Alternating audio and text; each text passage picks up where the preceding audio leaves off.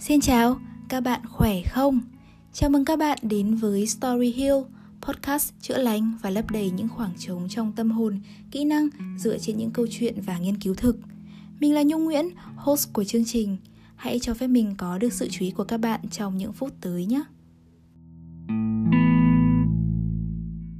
Xin chào các bạn, Story Hill đã đi tới tập số 25 với mình thì đây là một con số khá đẹp và có ý nghĩa bởi nó đánh dấu cho một hành trình gần 2 năm bắt đầu từ khi tạo kênh. Ừ, tuy thật tiếc vì tháng 6 vừa qua chúng ta đã không có thêm tập podcast nào, nhưng thật may vì mình đã trở lại rồi đây. Thời gian vừa qua đã có một số chuyện xảy ra khiến mình suy nghĩ khá là nhiều và sức khỏe thể chất của mình cũng khá là ốm yếu nữa, cũng như là mình mất đi cái cảm hứng lan tỏa. Sau đó thì mình tự hỏi rằng là Hmm, mình có nên dừng lại một mùa để reflect lại um, để tìm kiếm thêm nhiều hướng đi hơn nhiều cách tiếp cận hay là những kiến thức mới mẻ hơn nữa để gửi tới các bạn hay không? Tuy nhiên thì um, may như có tín hiệu của vũ trụ vậy khi mà mình muốn dừng lại cũng là lúc mình nhận được một số lời nhắc nhở của các bạn hỏi rằng là sao không ra tập mới? Và đặc biệt là có một em đồng nghiệp đã nói với mình rằng nếu như mình có bận thì cũng đừng không làm podcast nữa nha vì em ấy vẫn luôn nghe podcast của mình. Cảm ơn em nha. Một lời remind nhỏ như vậy cũng đủ để mình có thể sốc lại được tinh thần. Thực ra thì chủ đề hay kịch bản mình đều đã có rồi. Vậy là mình đã lên dây cót và nghĩ đến tập podcast ngày hôm nay. Trạng thái trôi trong công việc, flow state và cách tìm ra Ikigai Lý do để bạn thức dậy mỗi sáng. Khi yêu, có bao giờ bạn trong một cảm xúc? Đó là thức dậy vì người mình yêu chưa? Nó giống như là có một ngọn lửa nhiệt huyết, một động lực thôi thúc bạn tỉnh dậy để được gặp người ấy, được trò chuyện, nắm tay và cố gắng hơn vì người ấy. Nhưng động lực từ một người không phải chính bạn thì khi người đó rời đi, bạn cũng sẽ mất đi niềm đam mê đó. Vậy thì ở một tình huống khác, bạn thức dậy vì công việc mà mình đang theo đuổi. Đương nhiên là sẽ có hai kiểu, hoặc là bạn thức dậy vì stress quá, chưa xong việc và cần nhanh nhanh get ready để sẵn sàng giải quyết công việc là bạn sẽ thức dậy vì một project mới với mục tiêu mình đang hướng tới còn đang dang dở. Bạn có ý tưởng mới và muốn thực hiện hoặc chia sẻ nó càng sớm càng tốt với tất cả mọi người trong team. Và đó là khi bạn bật dậy vì được làm công việc mà mình yêu thích. Một ví dụ như công việc làm podcast này, dù không tạo ra lợi nhuận, nhưng là điều mình có đam mê, nên dù bị mất cảm hứng ở một thời điểm, mình vẫn sẽ cố gắng để trở lại và thực hiện nó bạn sẽ có những câu hỏi như thế này ở một giai đoạn nào đó trong cuộc sống. Nếu như thời gian cứ thế trôi, thì ý nghĩa cuộc đời mình đang cố gắng về điều gì nhỉ? Có phải để sống lâu hơn hay là sống ý nghĩa hơn? Lý do để mình thức dậy mỗi sáng là gì? Có phải chỉ vì công việc, vì cơm áo gạo tiền? Hay đích đến cuối cùng của mình là gì? Tự do tài chính, có một gia đình như mơ, vân vân. Vậy các mục tiêu nhỏ hơn để bạn đạt được điều đó là gì? Đó là lúc chúng ta nên tìm hiểu về Ikigai. Đây có thể là một khái niệm không quá mới, nhưng mình cũng mới được giới thiệu và tìm hiểu cách đây gần một năm trước. Trong dự án xây dựng văn hóa doanh nghiệp được làm việc cùng các chuyên gia, mình được biết tới khái niệm này và đã đọc cuốn sách cùng tên về nó. Đây cũng là cuốn sách mà mình recommend các bạn có thể đọc vì ngoài tìm hiểu về khái niệm trên thì nó cũng chia sẻ một số tips khá là thú vị để duy trì tuổi thọ, ví dụ như là bí kíp 80%, hay việc ngồi nhiều sẽ ảnh hưởng đến tuổi thọ của chúng ta như thế nào, vân vân. Vậy thì vì sao chúng ta lại cần phải có Ikigai? Khái niệm này gắn liền với một hòn đảo tại Nhật Bản tên là Okinawa, nơi cứ 100.000 người dân thì sẽ có 24,5 người sống trên 100 tuổi. Đây là hòn đảo có mức tuổi thọ trung bình cao nhất thế giới. Đã có rất nhiều người hỏi về lý do vì sao cư dân nằm trên hòn đảo phía nam Nhật Bản này lại sống lâu như vậy đã có những nhà nghiên cứu dành nhiều thời gian và tâm huyết để đi sâu khám phá, tìm hiểu, từ đó chỉ ra rằng họ có những bí quyết riêng. Người dân ở đó bên cạnh chế độ ăn uống lành mạnh, cuộc sống bình dị nơi thôn dã, uống trà xanh cùng khí hậu nhiệt đới thì điều cốt lõi ở đây chính là họ có Ikigai, thứ định hình nên cuộc sống và sức sống mãnh liệt của họ. Ikigai là một triết lý sống của người Nhật, dịch nôm na là niềm hạnh phúc của việc luôn bận rộn hoặc là lý do để bạn sống hoặc tồn tại tìm được động lực niềm vui trong cuộc sống khi mà bạn đang làm. Nhưng nếu bận rộn không khiến bạn hạnh phúc thì đây là lúc bạn cần đi tìm kiếm lại ikigai của bản thân. Ikigai là sự kết hợp của bốn yếu tố công việc mà bạn yêu thích việc bạn có thể làm tốt nhất việc mang lại thu nhập và cuối cùng là việc mà xã hội cần. Điều này nếu may mắn thì chúng ta có thể tìm thấy sớm, nhưng cũng không loại trừ khả năng nó sẽ thay đổi hoặc cần trải nghiệm nhiều để phát hiện ra ikigai thực sự của bản thân mình là gì. Có một số những ví dụ khá là kinh điển, ví dụ như Steve Jobs, trước khi trở thành một trong những nhà sáng lập của Apple, Steve Jobs đã chuyển từ lĩnh vực điện tử sang lĩnh vực thiết kế đồ họa. Sau đó thì ông đã sử dụng kinh nghiệm của mình ở cả hai lĩnh vực này để phát triển các sản phẩm công nghệ đột phá. Và yeah, chúng ta có Apple như hiện tại, một trong những công ty công nghệ lớn nhất thế giới. Hoặc là tác giả của cuốn tiểu thuyết Harry Potter chẳng hạn, J.K. Rowling đã là một trợ lý hành chính. Sau đó thì bằng tất cả nỗ lực và sự bền bỉ, kiên trì, bà đã thành công với bộ truyện Harry Potter và trở thành một trong những tác giả được yêu thích nhất trên toàn thế giới.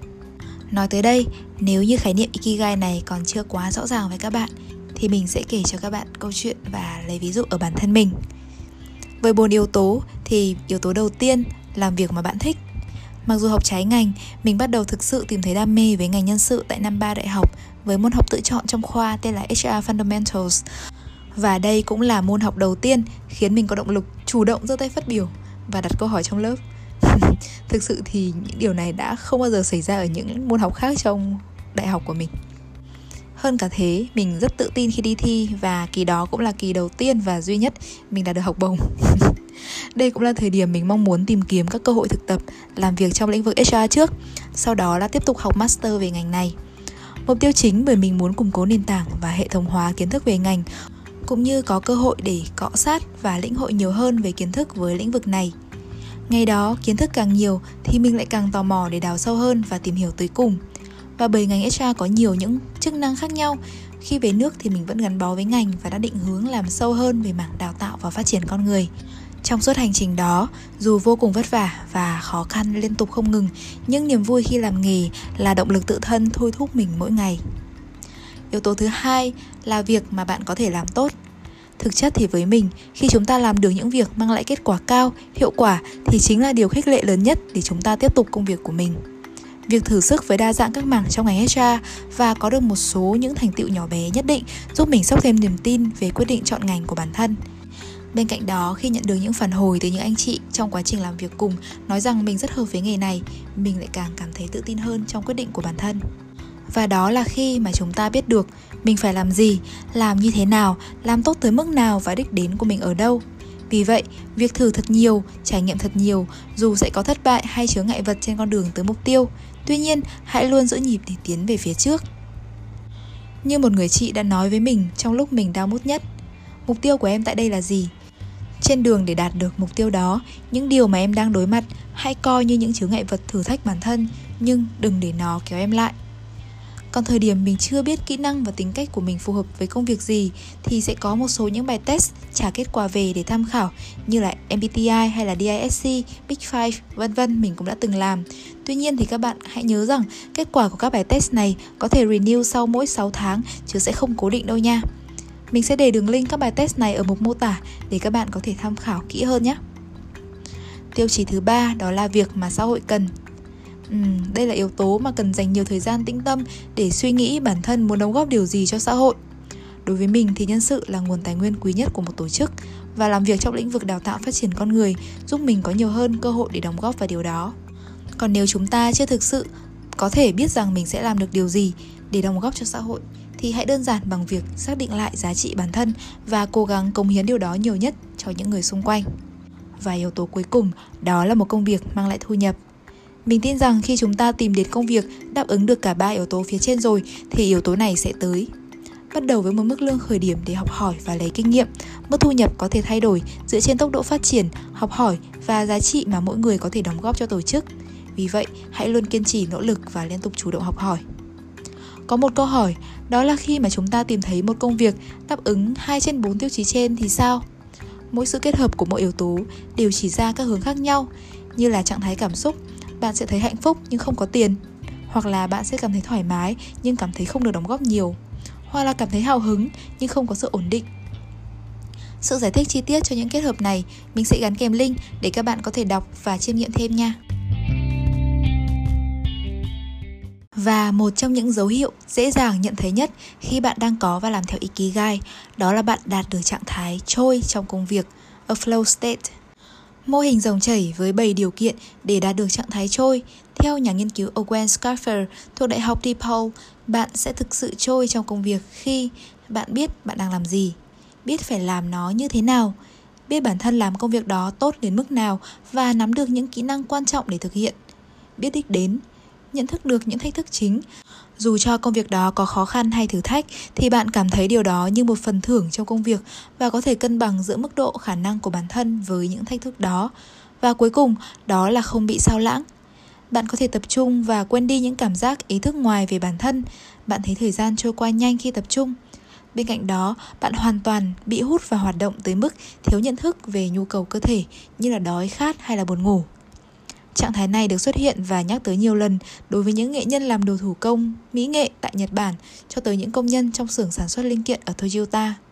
Và theo như một cuốn sách có tên What is a flow state and how to achieve it for productivity đã được dịch lại từ dịch giả Trần Ngọc Phương Thư Tomo Learn Something New.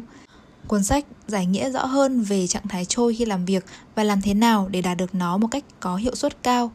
Có 6 bước để đạt được trạng thái dòng chảy. Bước 1. Khởi động tạo dựng cho mình một thói quen khởi động cả về thể chất lẫn tinh thần trước khi bắt đầu thực hiện một nhiệm vụ nào đó như là thử nhập thiền, thực hiện một vài động tác yoga hoặc đi uống một cốc nước đầy trước khi bắt đầu. Bí quyết ở đây chính là hãy biến những hành động đó trở thành một nghi thức hàng ngày. Một nghi thức để ra dấu hiệu giúp bạn ghi nhớ trước khi bắt tay vào công việc. Thứ hai, hãy làm một công việc mà bạn yêu thích. Nếu bạn làm được một công việc mà mình yêu thích thì chắc chắn nó sẽ đơn giản và thú vị hơn rất nhiều. Sẽ có những lúc chúng ta phải hoàn thành một công việc mà bản thân không mấy hứng khởi như việc dọn dẹp nhà cửa chẳng hạn. Vậy thì tại sao bạn không thể thử biến nó thành một trải nghiệm tích cực hơn bằng việc kết hợp nó với một hoạt động mà bạn yêu thích? Ví dụ như vừa dọn nhà, vừa nghe một bản nhạc truyền cảm hứng khiến bạn vui vẻ hát theo hoặc nhảy theo giai điệu chẳng hạn. Thứ ba, đó là tập trung vào một nhiệm vụ duy nhất một nghiên cứu đã chỉ ra rằng chỉ có 2,5% trong tổng số tất cả mọi người trên thế giới này có khả năng làm việc đa nhiệm một cách hiệu quả. Còn 97,5% còn lại để dễ dàng tập trung hơn nhiều khi họ chỉ làm một công việc một lúc thôi. Hay nói cách khác, trạng thái dòng chảy đòi hỏi bạn chỉ tập trung hoàn thiện một công việc duy nhất trong cùng một thời điểm mà thôi. Thứ tư, hãy tránh xa những tác nhân gây sao lãng từ môi trường bên ngoài. Các tác nhân gây sao lãng từ môi trường bên ngoài này có thể ngăn trở bạn việc bắt đầu trạng thái dòng chảy hoặc phá rối trạng thái dòng chảy của bạn, mặc dù đôi khi đó là điều khó tránh khỏi. Ví dụ như khi bạn đang làm việc nhưng có những task khác pop up xem vào, hoặc có một người tới hỏi bạn một điều gì đó, hoặc bạn cảm thấy đói bụng, khát nước, vân vân. Và dĩ nhiên, trạng thái nhập tâm trong công việc của bạn sẽ liền đứt đoạn ngay lập tức.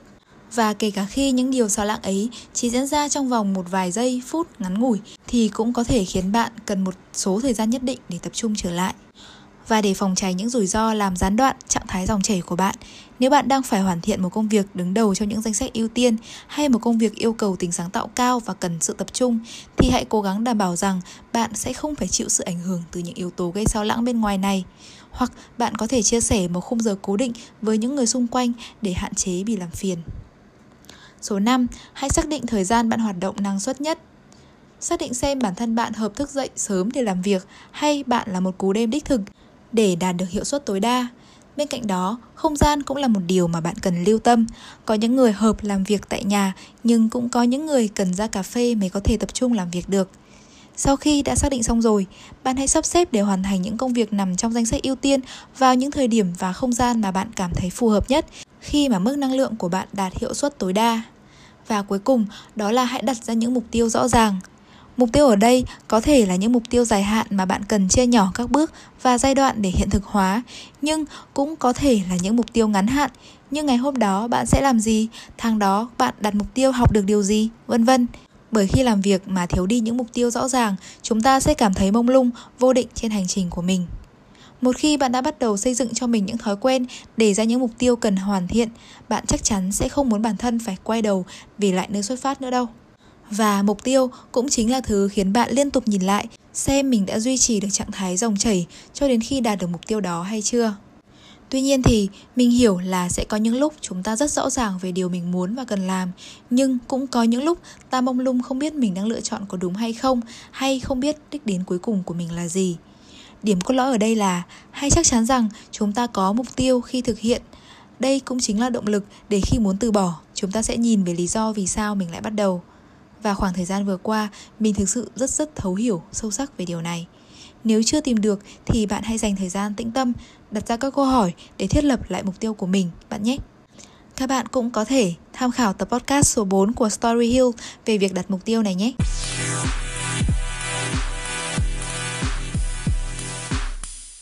Đã có một số bạn chia sẻ với mình và thực ra chính mình cũng nhận ra điều đó. Đó là sẽ rất khó để dành một ngày chỉ nằm dài ngủ mà không làm một điều gì cả bởi bản thân mình sẽ cảm thấy vô cùng bứt rứt và tốn thời gian. Và sau khi đọc xong quyển sách này mình cũng nhận ra rằng à thì ra đó chính là niềm hạnh phúc khi chúng ta còn có khả năng lao động còn có thể tự tay tạo nên những giá trị cho đi và làm những điều có ích hơn. Tuy nhiên thì có một điều disclaimer về tập podcast này, đó là mình sẽ không thể mang tới các bạn những cách và những phương pháp làm thế nào để bạn tìm thấy mục đích trong cuộc sống của chính mình, bởi đó là một hành trình rất dài. Và ở trên hành trình đó có những người đã thành công, họ tìm thấy điều mình yêu thích, đam mê tạo ra tiền cũng là điều mà xã hội cần để phát triển và có một cuộc sống hạnh phúc. Tuy nhiên thì mình cũng không phủ nhận rằng có những người dù đã đi quá 2 phần 3 chặng đường vẫn luôn tự hỏi không biết mình đang nỗ lực vì điều gì đây là những điều mình được chia sẻ và trải nghiệm nên mình muốn reshare lại với mọi người để cung cấp thêm một góc nhìn thôi, giúp cho các bạn có thể tham khảo, thử reflection và hiểu hơn về chính bạn. Vậy thôi. Và đó cũng chính là tinh thần mà Story Hill mong muốn truyền tải là Ikigai của Story Hill. Dù đâu đó thiếu một tới hai yếu tố. Mình mong muốn khi các bạn biết tới và lắng nghe các tập phát sóng của Story Hill, không chỉ với mục tiêu ban đầu là các bạn sẽ cảm thấy được healing về cả tâm hồn và kỹ năng, không chỉ có thêm những góc chiêm nghiệm với những điều đã qua và những kiến thức mới mà còn có thêm động lực muốn thay đổi một điều gì đó. Dù nhỏ thôi, nhưng một thói quen nhỏ xíu về chế độ ăn uống lành mạnh của mình chẳng hạn, hoặc là cảm thấy an tâm hơn khi đưa ra những quyết định của mình. Cho tới những điều lớn hơn như là hình thành một thói quen tích cực, đặt mục tiêu, mong muốn học tập, phát triển, vân vân. Mình không rõ rằng đó có phải là một điều quá to lớn và quá tham vọng trong khuôn khổ của một tập podcast khoảng 20 phút như vậy hay không. Tuy nhiên, mình sẽ cố gắng điều chỉnh cách tiếp cận và có những chia sẻ hướng thực hành nhiều hơn và cũng mong muốn các bạn nhận ra điều này. Bởi ai khi tìm tới và lắng nghe podcast cũng có những mục tiêu nhất định của mình rồi, phải không nào? Và bản thân mình cũng vẫn đang trong quá trình đấu tranh, khám phá bản thân cũng như tự tạo nên động lực tự thân cho chính mình. Vì vậy, trên hành trình đó, mình vẫn ngã, mình vẫn sụp đổ, nhưng rồi mình vẫn tiếp tục cuộc hành trình của mình. Tập 25 này, mình xin cảm ơn các bạn rất nhiều vì đã luôn đồng hành, âm thầm ủng hộ mình và tiếp thêm sức mạnh trên hành trình làm podcast của mình. Xin tặng các bạn một lời cảm ơn chân thành nhất với một trái tim vô cùng biết ơn này. Xin cảm ơn các bạn.